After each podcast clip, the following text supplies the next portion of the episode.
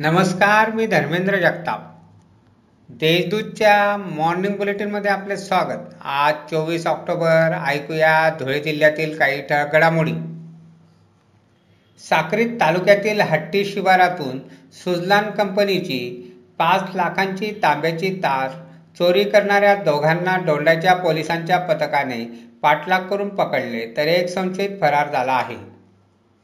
Police स्टेशनमध्ये आपले अधिकार काय असतील? त्याचबरोबर पोलिसांनी संशयित म्हणून अटक केली तर अटकेतील संशयाला कायद्याचा सल्ला कसा मिळवता येईल याबाबतची माहिती विधी सेवा प्राधिकरण देणार आहे. त्यासाठी शनिवारी शहर पोलीस स्टेशनसह विविध पोलीस ठाण्यांमध्ये फलकांचे अनावरण करण्यात आले.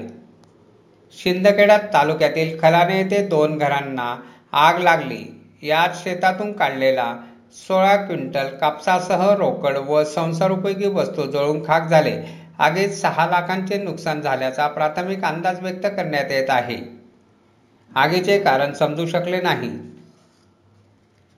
पाच लाखांची वीज बिल थकल्यामुळे शिंदखेडा तहसील कार्यालयाचा विद्युत पुरवठा खंडित करण्यात आला आहे.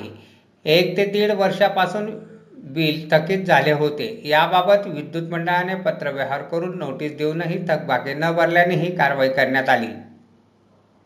धुळे शहराला पाणीपुरवठा करण्यासाठी मुख्य स्रोत असलेल्या तापी पाणीपुरवठा योजनेला नरडाणा रेल्वे पूल आणि गोराणे फाट्याजवळ गळती लागल्याने लाखो लिटर पाण्याची नासाडी होत आहे.